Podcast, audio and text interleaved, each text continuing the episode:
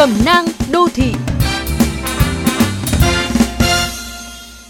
Các bạn thân mến, khi rảnh rỗi có bao giờ bạn vô thức cầm điện thoại lên vào mạng xã hội, chơi game hoặc đơn giản là chỉ xem giờ?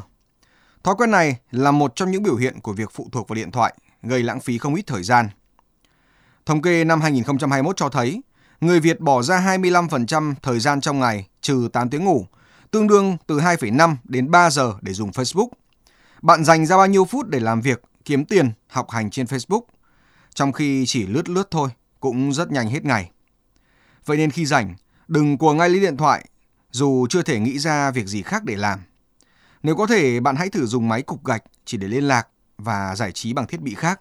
Nếu công việc buộc bạn phải dùng smartphone, hãy mang theo người một chiếc bút và một cuốn sổ hay vài mảnh giấy để khi rảnh tay có thể ghi chép thay vì chạm vào điện thoại. Viết lại thông tin đã đọc, vài câu danh ngôn, lịch làm việc hoặc đơn giản là luyện chữ sẽ có tác dụng hơn nhiều.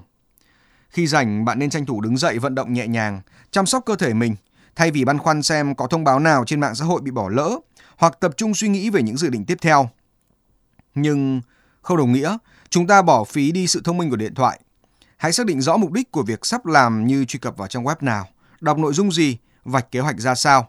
Nên khai thác triệt để sức mạnh công nghệ để tạo ra giá trị, chứ đừng để giá trị trôi tuột đi theo những hành động vô thức như cứ rảnh tay là của ngay điện thoại.